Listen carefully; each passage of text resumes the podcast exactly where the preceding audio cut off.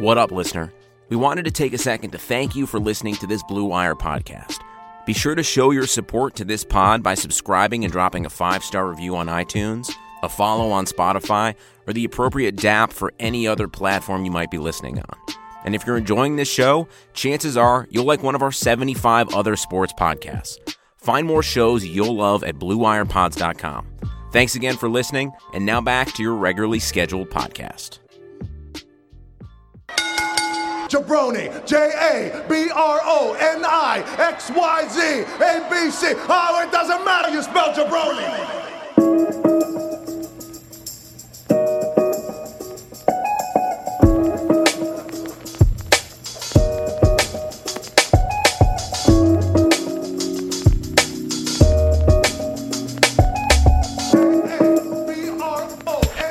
What's up, everybody? Welcome to a new episode of Two Jabronis with a Wrestling Podcast. I'm your host, BJ Cruz, along with my tag team partner, the man who points to a homemade WrestleMania sign every time he comes home, the incomparable Jeremy Loss. Jay, what's up, dude?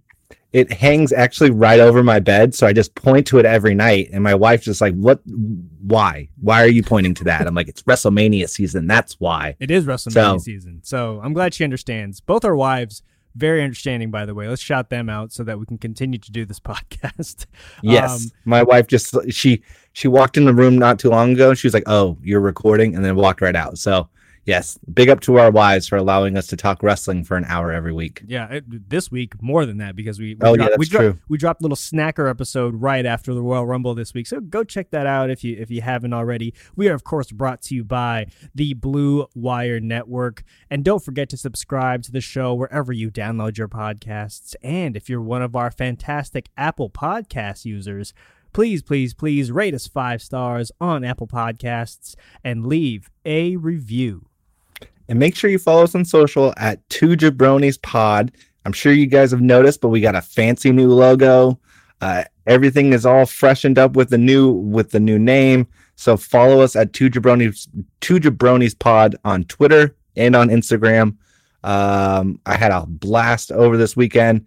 Um, live tweeting worlds collide royal rumble obviously royal rumble took a little bit of a backseat to the kobe bryant news but uh, make sure you follow us on Twitter because we do that stuff all the time.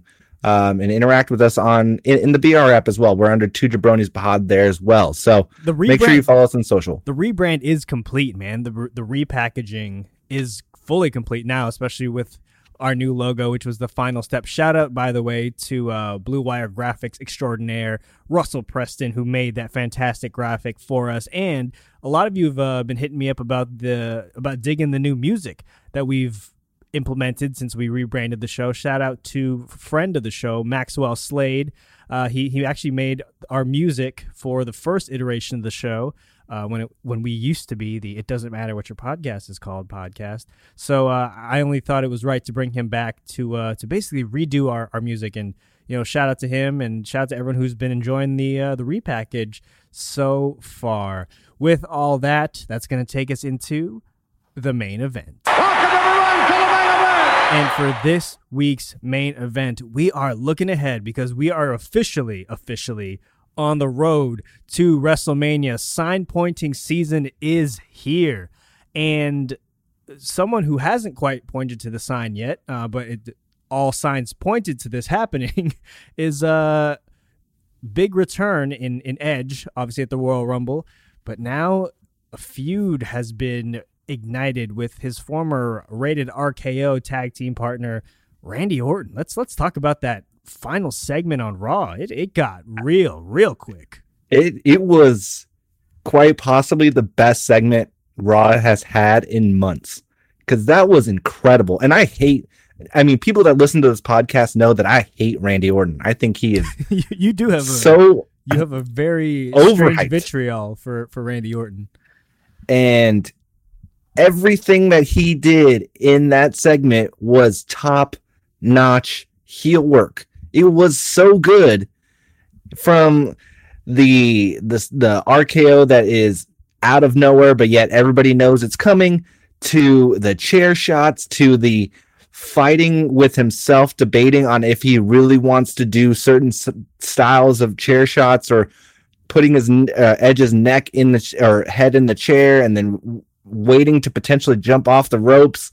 Like everything was, it had just a more gravity to it. It felt more real. It like I'm sure everybody in that arena was nervous that this could potentially like end Edge's career again and break his neck. Like everybody was kind of worried that this was going too far. And that's when you know that's when you have everybody on the edge of their seats and they fucking worked it to perfection. They even implement like they brought it in on um on, on Wednesday night with Beth Phoenix. Like they were talking about it and I was like this is incredible. They're carrying this over multiple shows like I'd be super jacked if Randy Orton showed up on like on NXT and was like taunting Beth Phoenix maybe next week. Like, I think what they ended up doing on Monday night was just incredible.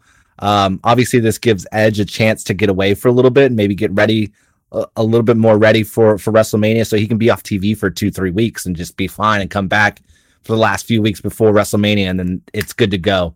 Um, it was incredible. I I I, I was at a loss for words on Monday night. Yeah, it, has been a. First of all, if you didn't see that RKO coming, you're uh, you might be a brand new fan. like him saying, like you know, let's get the band back together. You're like, oh shit, like he's gonna RKO the shit out of him.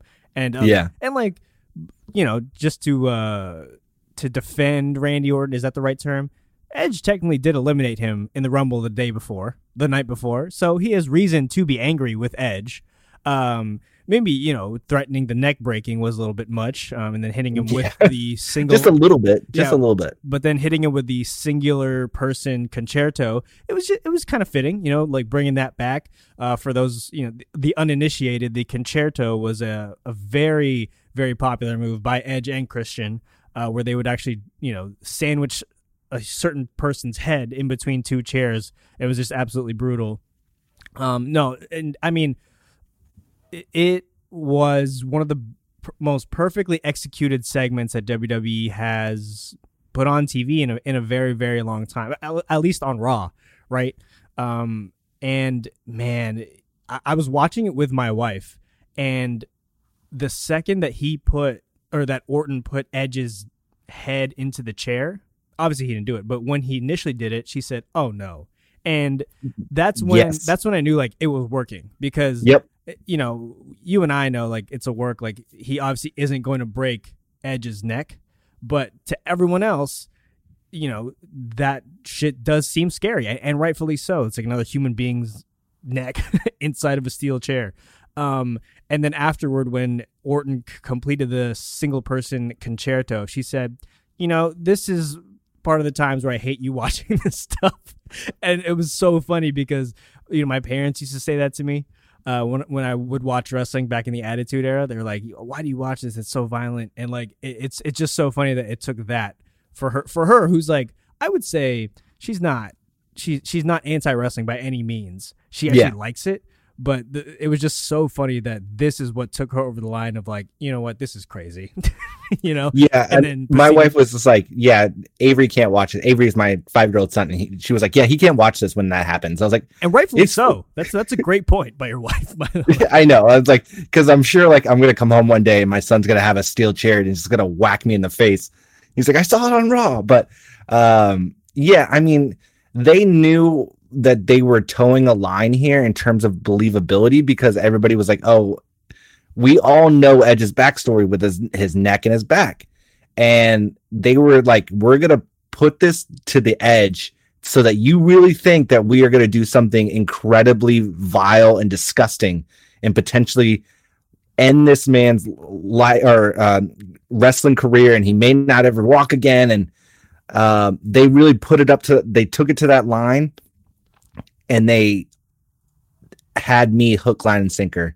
Like they had me from the moment, and it was like I was on the edge of my seat. And like I've never been that way with Randy Orton because everything is so predictable with him. And for this one, it just felt real. It felt raw, and I loved it. It felt um, like the um, voices in his head were really talking to him.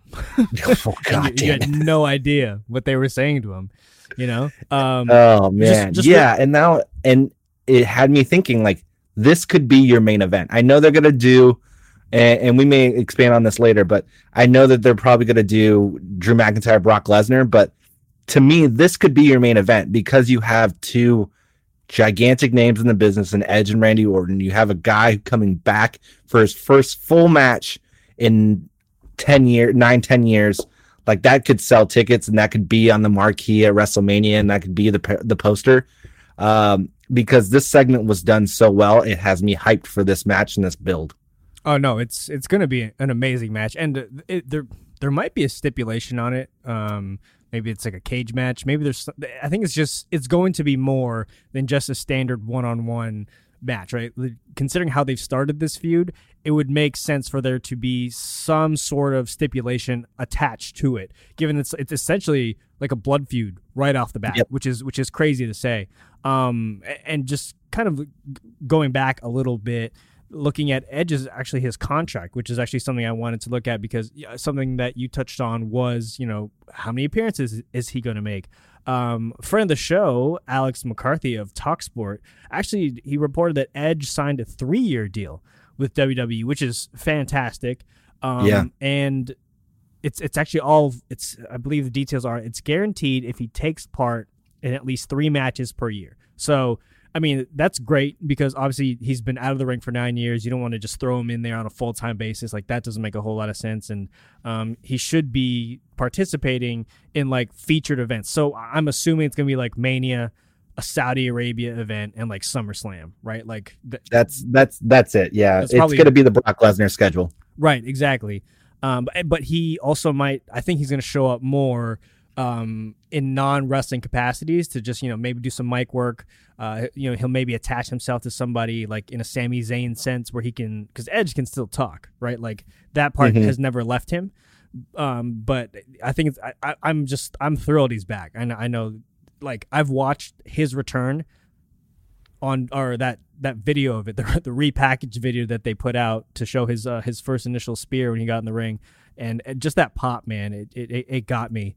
Uh, it, yep. it just it just gave me chills when when that happened. But yeah, this this is gonna be um, a great match, and so this is you and I were actually debating about this on what was it Monday. Mm-hmm. Um, you know what will be the main event, and you know it's Edge Orton or my my pick was Drew Brock, which is you know we'll kind of get to. There's a little bit of report with uh, with Vince and and Heyman kind of at odds about what the main event will be, but to your point, I understand what you're saying. Like it's it, you know Edge and Orton, two classic names, two two mainstays in WWE. Um, the only re well, one of the reasons why I figured it can't be in that final spot is because just because of the length of time. First of all, right? Like you don't want to throw Edge, and I think that's a bad spot for them. In that, like after seven hours of wrestling, right? Like yeah, you, I can't have them. I get that, but like it's still technically the main event. Like ultimately like the the the match is probably going to have the most eyeballs and have the most energy behind it is going to be that first one on the card similar to last year like last year everybody made a big deal about Ronda, Charlotte and Becky being the main event and, and, then Seth and Brock went off first and that's when all the energy was in the in the arena by the time the the the main event went on like people were exhausted but and like it's still so. technically that you, shit, yeah that shit was like 7 hours into into the day yeah um and like it's still just having that cachet of saying it's the main event. And I just feel that for WrestleMania, that seems to be it, like a transitional year. Like there isn't a massive story for you to bank on. Like last year, obviously you had the women. Um, this year, like you're you're you're introducing a tr- basically a transitional challenger in Drew McIntyre that he's never he's never been in the uh, in the main event. He's never been on the marquee. So it would make sense to put those bigger names like an Edge and a Randy Orton at the top and sell it as like your main event and then allow Drew to kind of be second fiddle in a way. And then Brock doesn't need to be on the main event. Brock can be the first match on and be just fine, or he can be the third match on and be just fine. So I just think the Drew Brock thing makes more sense in the final spot in the main event for for two main reasons. One, you know, we we harp on WWE a lot as kind of a wrestling society in that they always rely too much on nostalgia and the past, right?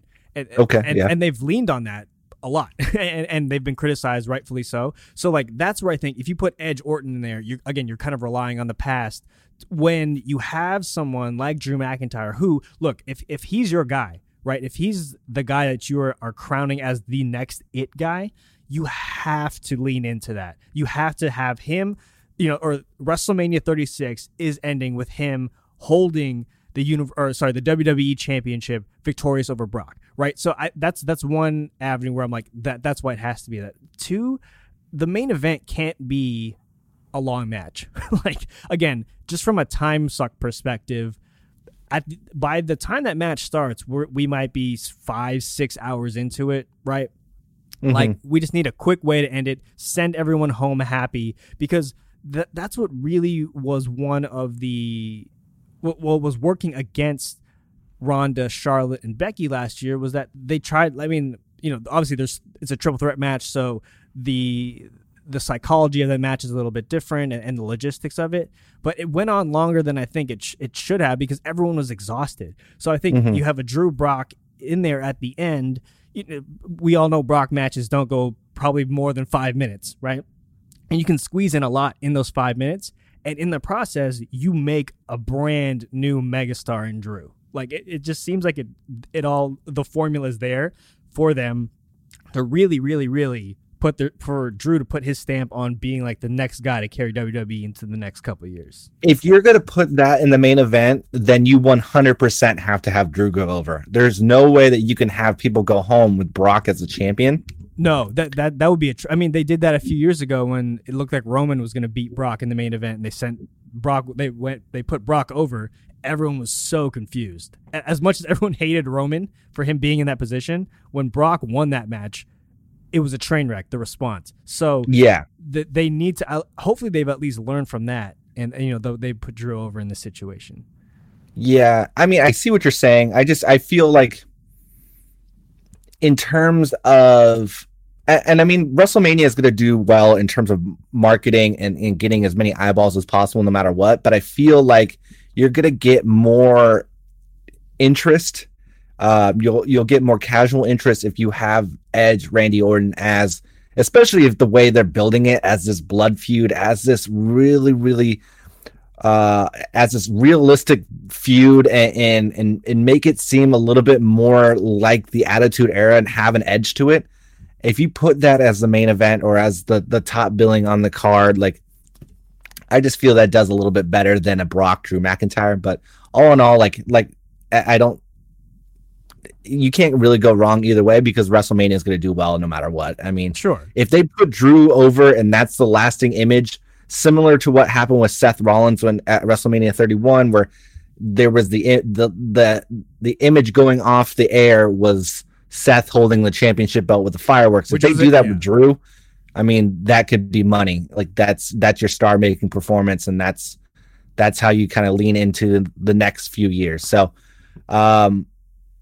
we'll see where it goes. I mean, like you said, there's the rumor and the report that that Vince and, and Paul are kind of at odds here, and Paul is really wanting to do Drew Brock in the main event. Um, so we'll see where that goes. One thing that we are pretty hyped about because I called it last week. Not last week. A few earlier in the ago. week. A few. Yeah. Yeah. Charlotte, it looks like we're doing Charlotte and Rhea, Oh, and I'm fucking all for that. God, hell yes. This is going to be like I, it was it was really funny when Charlotte uh you know came out on Monday to tease the announcement and you're just like I don't think she even knew at that point. I don't know if she knew the plan. um and I'm glad that they at least waited for for this kind of this Rhea Ripley thing to to bubble up for it to actually be a possibility and you know it, just makes a whole lot of sense given the year that or not even the year the last couple of months that Rhea Ripley has had like to have her in a in a match against Charlotte at WrestleMania and to be the one that she picks like that's just you, you know we talk about the rub a lot right like people giving other people the rub like that would give Rhea Ripley the ultimate rub moving forward Yep. Right and and like she's probably going to retain which is an even bigger rub like it, this is just an an amazing way to put a, an already up and coming star over the top and and it's it's such a brilliant brilliant move Yeah, I mean, I, I, I'm so behind this. Um, I agree. It's it's brilliant. I think not only do you give Rhea the rub, you set up a potential feud for the rest of 2020.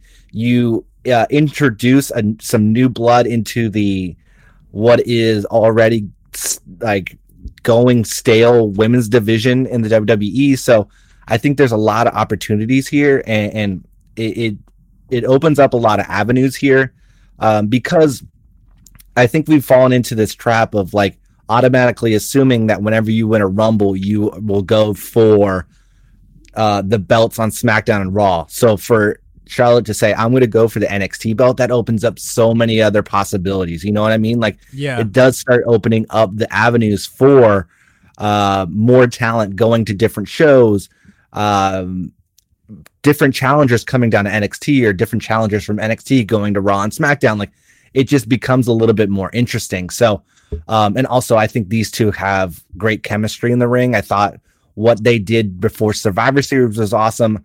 Um, I think in terms of the matchup, you have two really physical, physically imposing women um, in the ring together, and they can both do incredible things in the ring. So um, it could be this could be really, really interesting, and it could be something that launches the women's division to the into the next stratosphere for the rest of 2020. It makes things really, really interesting because then you can introduce, say, Charlotte wins.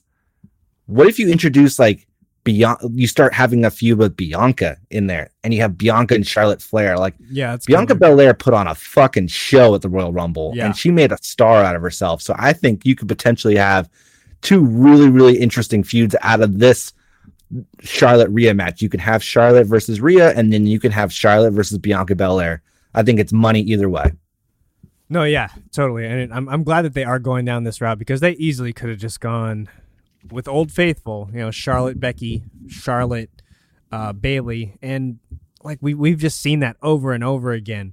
So I, I am that also makes me excited about what's next for for Becky, right? Like that that opens up the possibilities for her in terms of like a new feud, um, which which is also very exciting. So there's I mean, there was rumors going around that it, it's Becky Shayna. Shayna, yeah, which is hell yeah.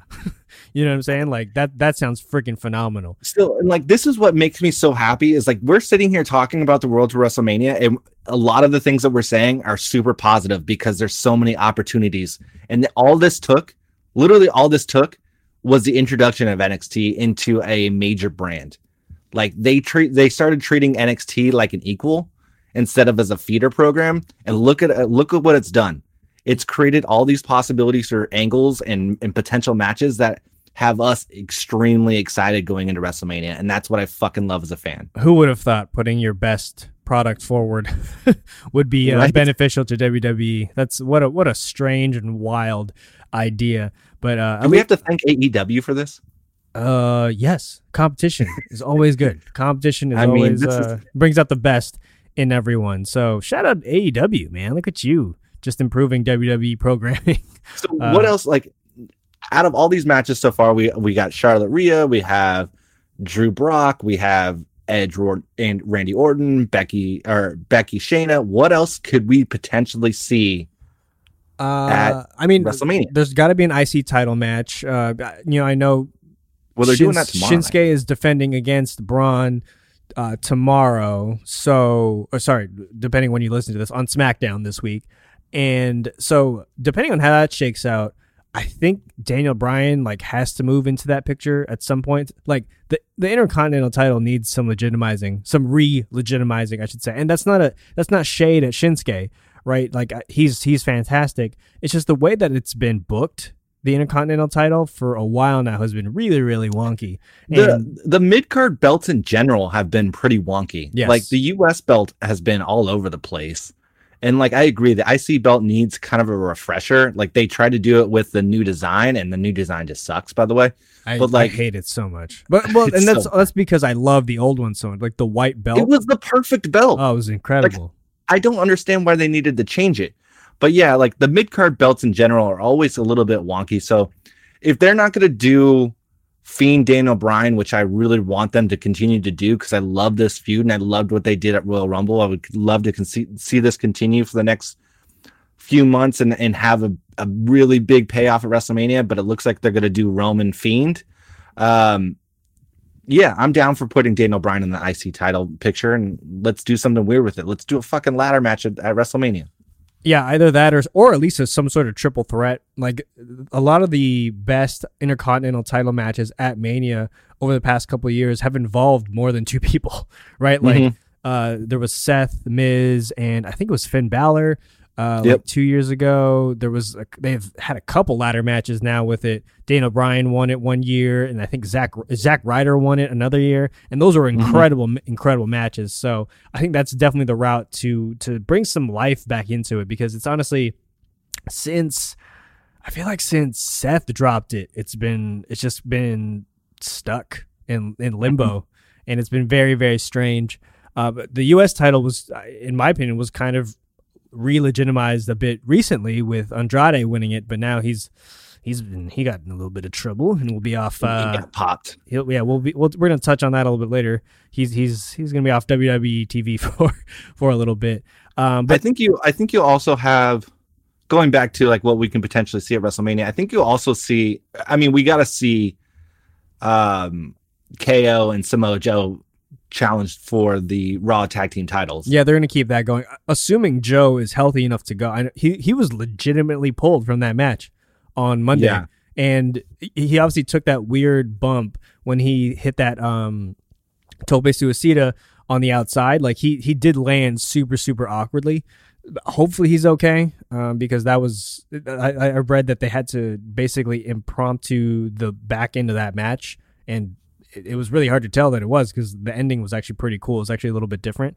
So I mm-hmm. dug that. But yeah, hopefully he's healthy and ho- hopefully that is uh, the Raw tag team match because that that I mean Seth involved with this this stable and this uh, this group is has been incredible and KO and Joe together. It's kind of like it's one of those classic things where it's like two two faces who might not fully get along because they kind of get in each other's ways a little bit, kind of very very rock Austin uh, Austin HBK mm-hmm. vibes. So I, I dig that. But yeah, that has to be in in the mix somewhere.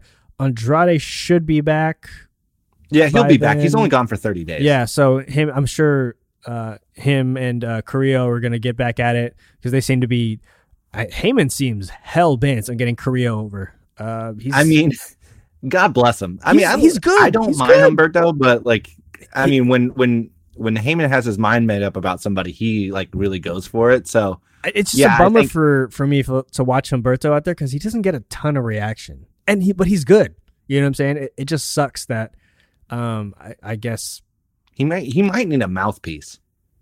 Yeah, yeah. I mean, That's what I was saying. Like, I, I would really like to see him like see Zelina turn on Andrade and become Humberto's mouthpiece, and then right, you I'd could link up Charlotte and Andrade. That that's another you could, I mean, you could do it. Charlotte can obviously talk. Um, they're yeah. obviously getting married, but yeah, that's uh, that's interesting. It's something that we won't be seeing though. It looks like Ronda or Taker not on the WrestleMania card, or or at least that's what's being reported.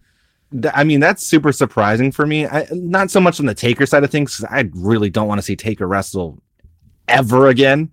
But the Ronda side of things, I was more. I was obviously she was my pick to win the Royal Rumble, but I was fully expecting her to come back. Um, it seemed like she wanted to come back. She said she could probably come back whenever the hell she wants on the what was that the Corey Graves podcast. Um, so I mean, it's fine, I guess. I I would love to see Ronda. She's fucking incredible, but if she's not going to be on the show, I mean, that's more opportunity for other people. Gives us more opportunities for Rhea Ripley or for for matches like Rhea Ripley and Charlotte Flair and and Shayna and Becky. So um, it is what it is, kind of thing. Absolutely, and uh, you touched on this earlier, but it looks like we're headed towards a Roman Reigns, uh, Fiend Bray Wyatt match at Mania 2, which I'm I'm all about. I know you know no again no shade at Daniel Bryan, him and Fiend you know put on great matches, but I do think it is time to get Roman away from this Baron Corbin thing. Like it, it's just kind They're of doing it again thing. on SmackDown. That's the crazy thing. It's yeah. Like, Absolutely. We thought it was going to be the big payoff at Royal Rumble, and they're doing it again. Yeah. So if this is a way to get Roman back in there, and he deserves it, man. Like the, one of the things this this is a little bit of a side tangent here. Um, when the the Rumble crowd started to boo Reigns again because he was well, obviously they booed him because he eliminated Edge. Like I get that, but then they started just to to boo him ironically again. And it was it was mm-hmm. just like I thought we were over this. You know what I'm saying? Like as as wrestling fans, like we can't just appreciate Roman. Like he's been doing amazing work for a long time now. Like, can we just give the dude his his his credit? Well, I don't do. I don't think they were booing him ironically. I think there was real heat at the fact that he eliminated Edge, and I think that was a disservice that they did to him. Like, if they were going to have him eliminate Edge, then you got to turn him heel. You have to make him a heel to to get that heat and make it heat, make that heat actually matter. Like when they did it, and then he's basically going to stay the same. Like then you're gonna get back to the people just booing him just to boo him. You know what I mean? Like, yeah, they need to make they were like, booing, they, they, were booing him even when he was coming in, but like it wasn't he he got a he got a good pop, right? But there's still that that crowd that like that ironic crowd that likes to do that shit, and it's just getting old. And I, I, see your point of you know you eliminated Edge, so what do you expect? You know, yeah, but at the same time, like there was that was the final four. so of course Roman's going to try to eliminate freaking Edge. He's trying to win the Rumble. I don't know. That that's unless you, I mean, and they're it, never going to turn him heel. Spot. They're never going to turn him heel. Like it's it, it's that's just not going to. Ha- he makes too much money for the company as a face. Yeah, I mean he's in John Cena territory. He's never gonna, like you're right. He's never going to turn heel, but. I was asking for it at, uh, during the Rumble because it made sense. Like, if you're going to be the guy to eliminate Edge, be a heel. Like people are gonna boo the shit out of you. Just be a heel. Like eliminate them, give people the finger, and that's your heat. And then you got heat forever. Like and it just works. finger. Oh, that's there we go. I like, like I like that. That's that's all they had to do. But yet they he eliminated. He's like, oh golly, like whatever. Like he's still a face.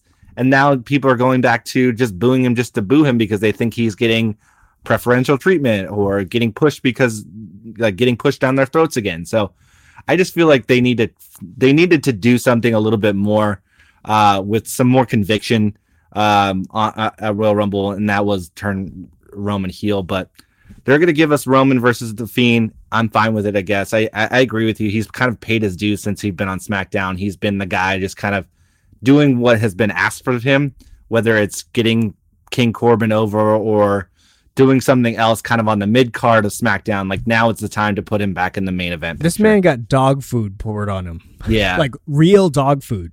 So, you know, it's it's his, it's his time. Like how else are you going to sell tickets to the, to this big event? And he's he is he's really good. And he's good. I I give you that. Like he is he's he's criminally underrated in terms of his ring work because people are so upset with the like fact right, that he gets exactly. shoved down their throats. Yeah, and I, it's, it's it was just so interesting. I remember when he. Do you remember when he set the record for eliminations when he yes. was still in the Shield? People were losing their friggin' minds, and they wanted so bad for him to win and to, and to be the guy. Um, and, and this is this is something too that Corey Graves touched on this on the on the latest After the Bell, and he, he he was saying something about how people are starting to even turn a little bit on Becky, right? Eh, eh, you know, she obviously still gets a huge pop, still still that huge face pop, but there is a small contingent of people who just after a certain amount of time, they're like, all right, I've had enough of you, like kind of being at the top. And it's just, I guess it's just like being a wrestling fan in general. It's just like we're so fickle, right? We're, we're I, so I, fickle as as as as a group that it, we're just kind of looking for the smallest inkling to kind of turn against people and like find the next thing. So it's, it's I think it's super interesting. Sorry to interrupt, but like I think a lot of the reason why people are starting to turn against Becky is the same reason people started to turn against Seth is because like it's not so much that we are fickle, it's just like, like we are getting tired we get tired of seeing the same thing over and over and over again. Like their faces and they've been faces they've been faces for a very long time but they continue to do the same kind of activities and the same they keep saying the same things. Like you can continue to be a face but you can change things up a little bit and they refuse to do that and their characters become stale. Like seth's character before he turned heel was super stale because he did the same shit for two and a half years and becky's been doing the same shit for two uh, for a year and a half now like her character is starting to get a little stale and I would love for her to become a to get that edge back that she had when she first started to to gain notoriety. Notoriety, like she had an edge to her that people really latched onto, and now it's back to like she's just kind of a prototypical baby face. She does So- have she does have a little bit. She got the arrogance back a little bit after beating Asuka. I did notice that on on this past Raw at least, and kind of even on her social media presence has been like she's like she's kind of feeling herself again, which is I, I'm all about. it. good. That's the Becky that we all kind of fell in love with, right? So Yes, I'm all I'm all about that. Um, s- it's- let's let's quickly hit uh the Wednesday Night Wars and, and the news and notes. So we'll start with the Wednesday Night Wars here. Broserweights, the uh the winners of the Dusty Cup, they're going to have a future. Uh, uh, actually, at Takeover Portland, they are Yep. going to be taking on the Undisputed Era for the NXT Tag Team Championships. I I thought for sure Pete Dunne, excuse me, was turning on Riddle, and uh, the the Grizzly Young Veterans were, were going to win. Uh, that was just it. Just kind of made sense that this could be a feud that NXT could build around.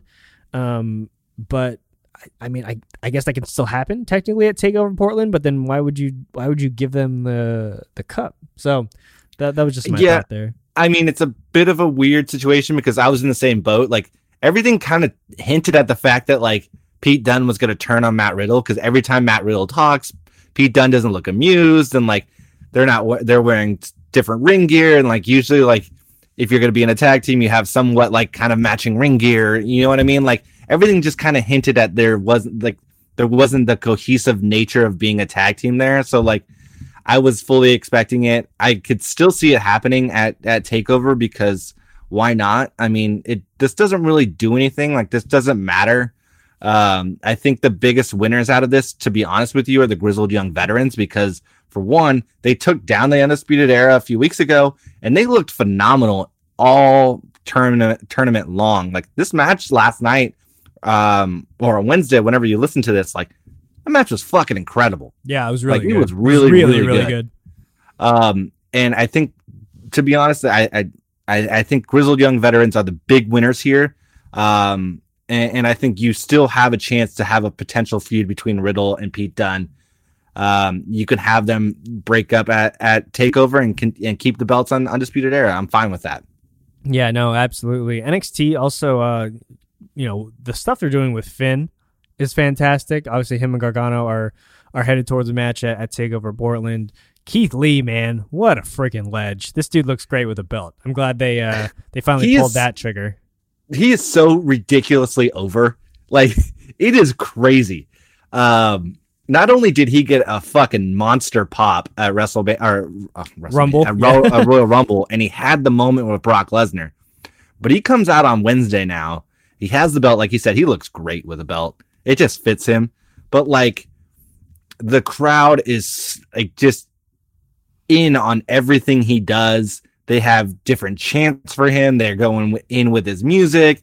They um are are cheering him so much that he can't start his promos or they're interrupting promos with cheers. Like he is ridiculously over, and I think it's about time that they're giving him this push because I've been on the Keith Lee chain uh, train since before he joined NXT. This guy is a one of a kind talent, um, and I think it's great now that he's getting this moment to really showcase it.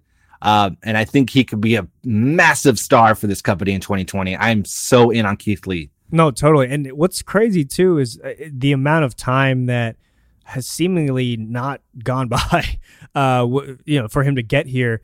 But I just remember, you remember when we went to that uh, NXT live show out here in San Jose? What was it like? Was it a year ago? It might have been like a year like ago. a year and a half ago. Yeah, around so you know, he he wrestled on that card and he got like a he got an okay uh reaction. To see where to see it from then until now is just wild to me. Like yeah, because I, remember that reaction, I remember those that pop, and ever you know just kind of watching the last couple of months, like he's he's the one taking on Roman in the in the finals of the Survivor Series, and you know he's getting one of the loudest pops at at the Rumble. He's getting face to face time with Brock. He's getting offense in on Brock. Like that's Mhm. wild to me. And and you know he deserves every bit of it. He is he is phenomenal. He just kind of radiates like superstardom, to be frank.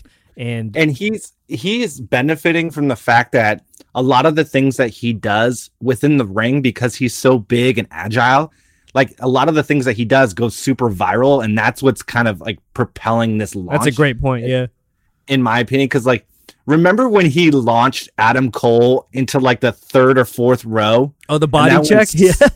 super viral yeah. like all the things that like people are, are flocking to him because he is a 300 pound man that could run and jump like ricochet obviously he can't do the flips and all that shit but like he is so agile and he's he's such a special athlete and he's also incredible on the mic that i think people are just flocking to it and it's also just be- being a huge benefit on social media because a lot of the stuff just translates over there so um I think he he can be massive for them. Also, I'm really into what they're doing with this NXT title feud. Like the the the segment that they had on on NXT with the blood, uh, with Ch- uh, Tommaso holding the belt with the blood on it. Like everything about it was just uh super interesting and and raw and um I love the the way that Tommaso interacts with the championship belt uh, with Goldie. Goldie, Uh, his baby. I've never seen anybody so attached to a belt. Like this is new to me. Like I don't remember any any talent being so like physically and emotionally attached to a title. Yeah, and I mean that that visual of him, like, a little bit of blood trickling down from his head, him staring at the title like he's in love with it, and and caressing it like it's like he's a he's a mama bear cuddling a cub. Like it, it it's it was just so fitting, right? Any any other person, you're like, ah, it's kind of weird, but when he was NXT champion, he he just kind of leaned into that, and that's why now you know that he's chasing it again, and and he treats it like it's not an inanimate object.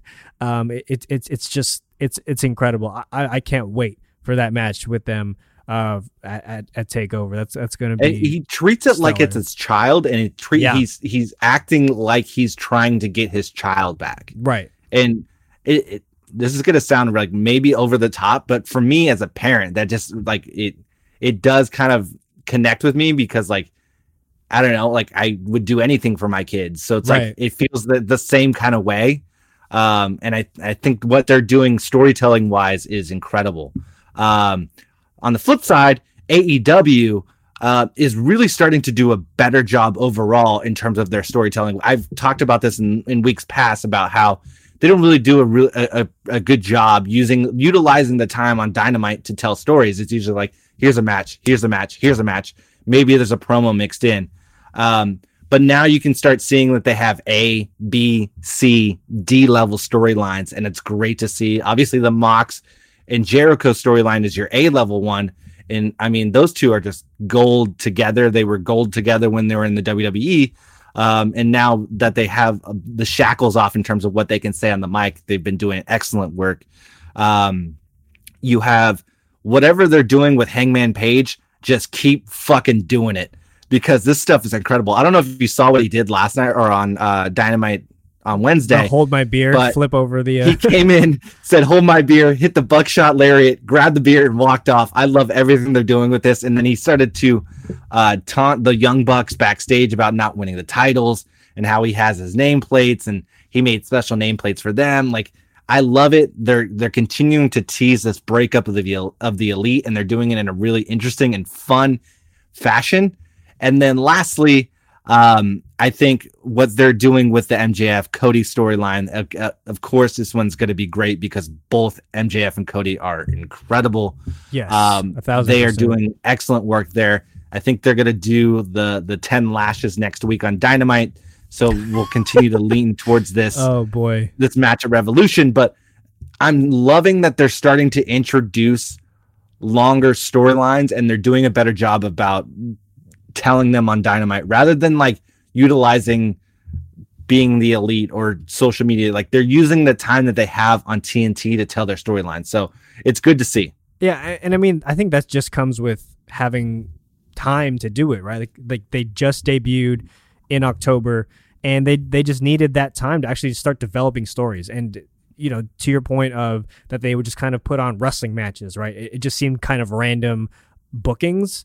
Mm-hmm. And that's what they had to do to fill TV time. And from that, they were able to build storylines eventually. So it's starting to come to fruition, and, and they there obviously was a learning curve, right? Like they were criticized a lot up front because of their lack of storytelling and and and not starting to shape that. And it seems like once 2020 hit, they started to really figure out like, yeah, we we got to get this stuff buttoned up and tell stories. Um, and you know, we can have as many great wrestling matches as we want, but if we're not telling stories, people aren't going to res- it's not going to resonate with people and people Yep. aren't going to stick around.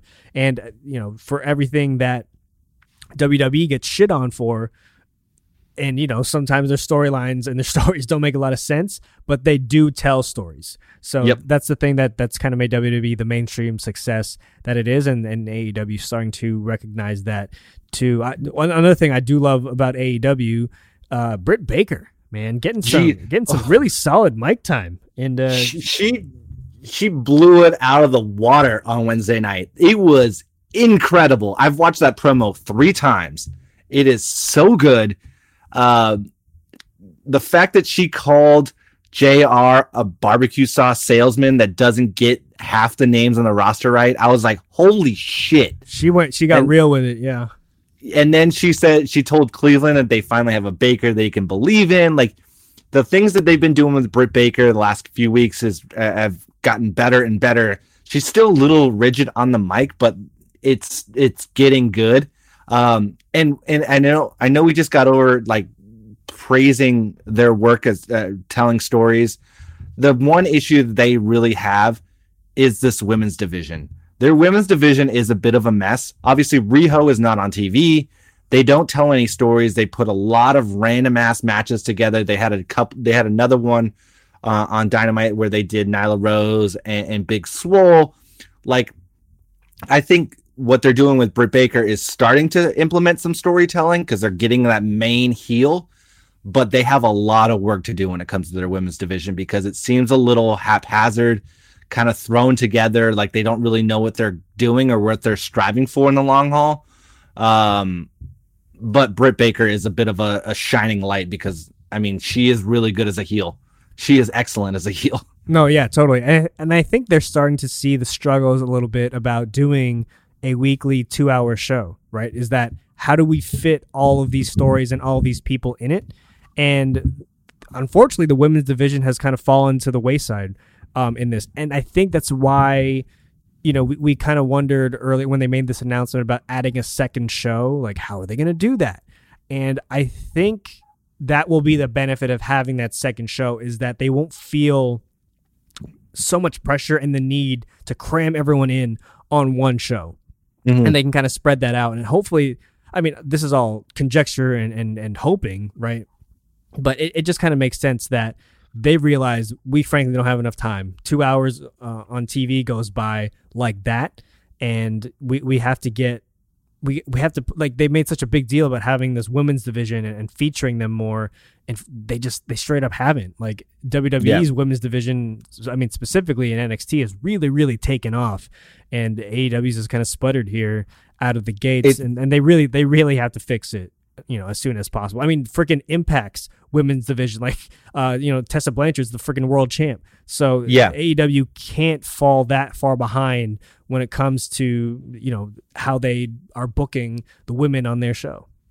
it, it really is night and day or like apples and oranges when you look at what NXT is doing versus what AEW is doing when it comes to the women's division. NXT's women's division is quite possibly the best women's division in the world.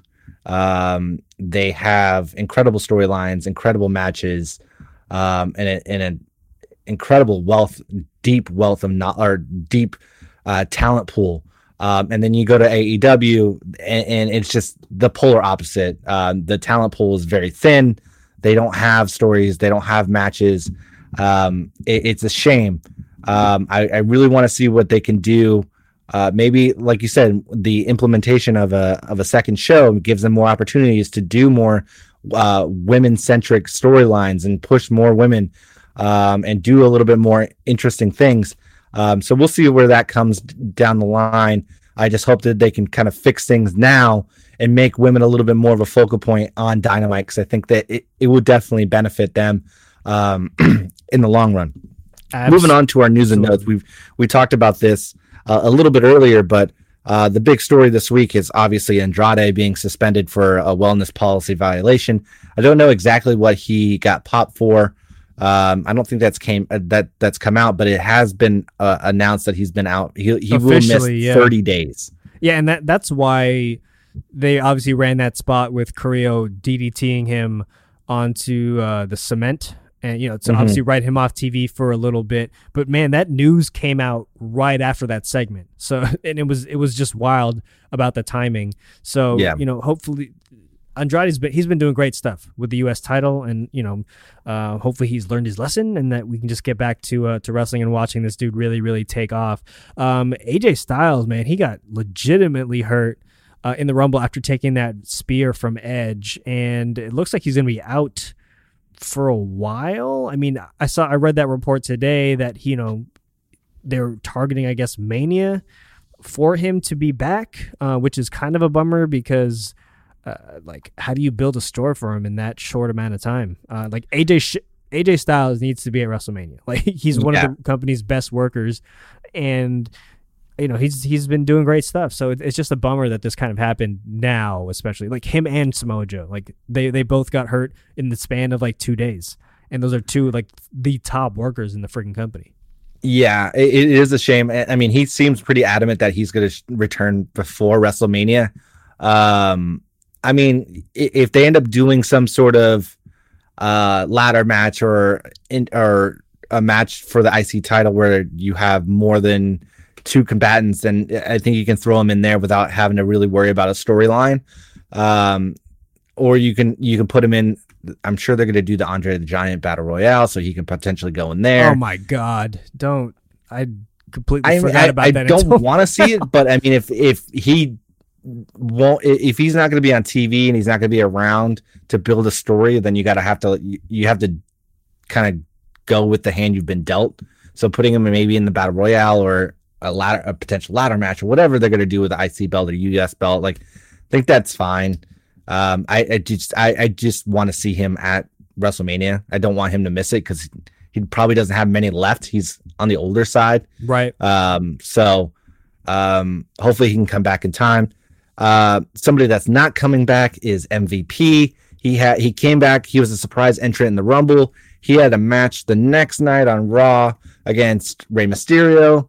He lost that match, and apparently it was his last match with the WWE. So MVP's return was short lived. Short- He had some fire suits though. Did you see he came out with uh, the Rumble? He had the Black Panther Yes. look, and then on Yeah, Raw yeah. he had the Punisher look.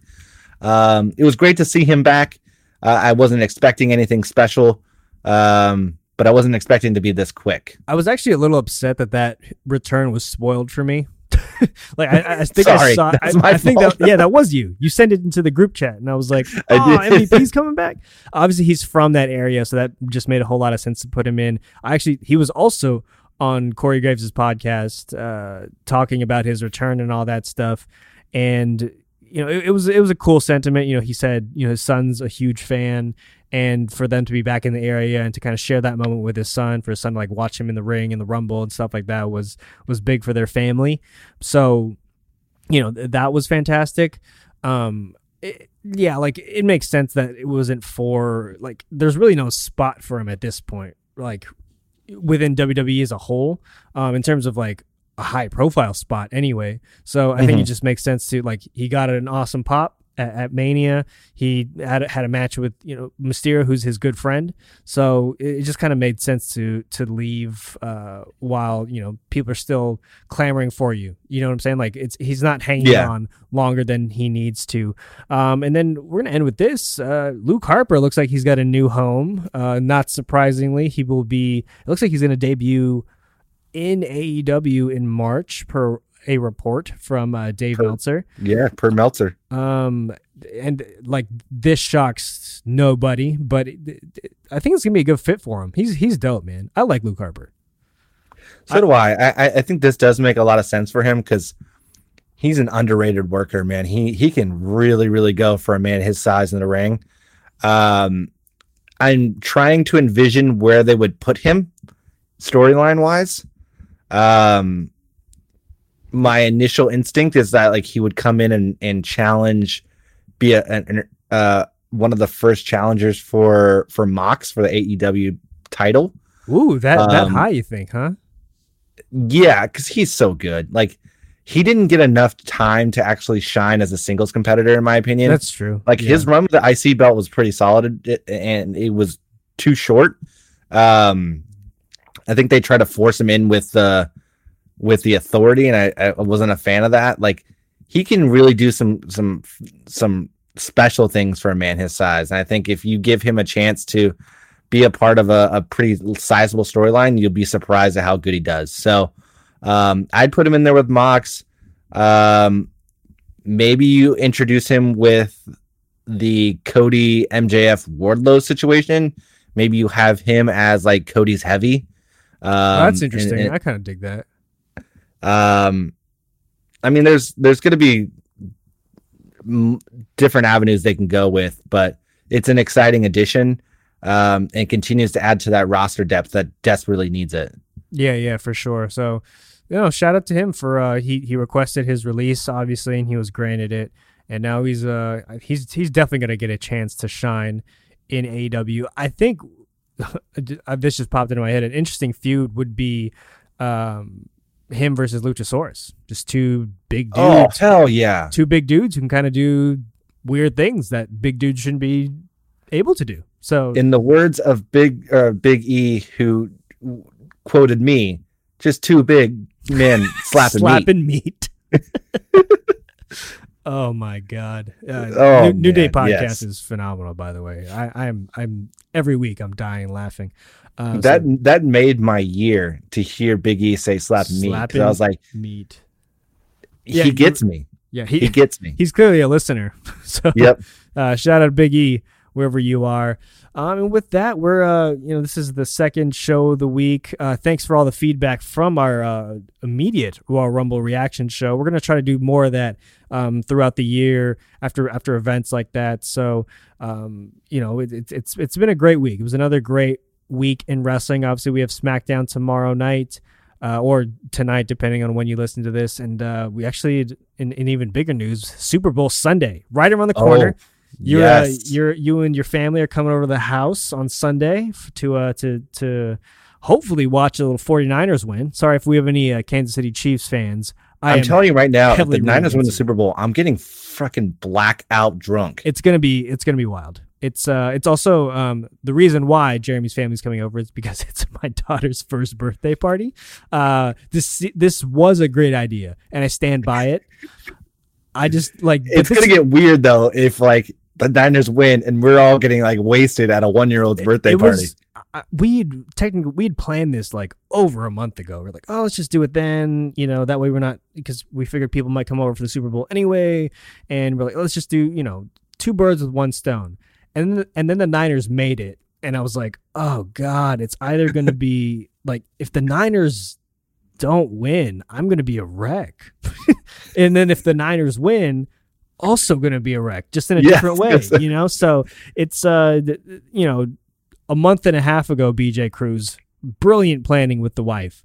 Uh, I, I've been firmly told by my wife that I need to be happy regardless of the outcome of the game because it's and which is a fair request. I just I made zero zero promises. Uh, if you if you're uh, uh, actually we have um a Blue Wire presence at Radio Row in uh, in Miami at the Super Bowl. So check out all of our uh, I think str- our, our boys at Striking Gold uh, are doing some some great Niners stuff over there. C- Our our, our CEO Kevin Jones is out there uh, just spreading the good word about Blue Wire, Making big moves. making big big moves. So uh so check us out. You know, get get your fix in that way. And while you're doing all that, subscribe and rate our podcasts wherever you download your podcasts. And if you're again, if you're one of our fantastic Apple Podcast users, please, please, please rate us five stars on Apple Podcasts and leave a review. and make sure you follow us on social at Two Jabronis Pod. That's on that's on Twitter and on Instagram. Shoot, we might even post some stuff from the party this weekend. If things get wild, you will see our presence on social. We Uh, you should definitely follow us on social because the game is on Fox, right? So there's Yes. definitely going to be some WWE presence in the in somewhere. I guarantee it. Like someone, uh, does I think Roman is there right now. I think he's in Yeah, Miami. he's definitely there. Uh, he was doing some Niner stuff earlier this week, so I mean he's going to be there. There's probably going to be some be some commercials, uh, WWE related. So it, it, this is going to be wild to just see wrestling incorporated into like the biggest sporting event in the world or in, in America. It's gonna be nuts. Yeah, and friend of the pod, George Kittle, is going to win MVP, and we may get him back on the pod eventually. George, we're uh, we're with you. Two jabronis with a wrestling podcast, with a wrestling podcast singular, uh, is is firmly behind you and and the San Francisco 49ers. With all that, if you um, if you're a Kansas City Chiefs fan, I have three words for you. Shut up, jabroni. yes, go Niners. All right, everyone. We'll catch you next week. Peace. Bye.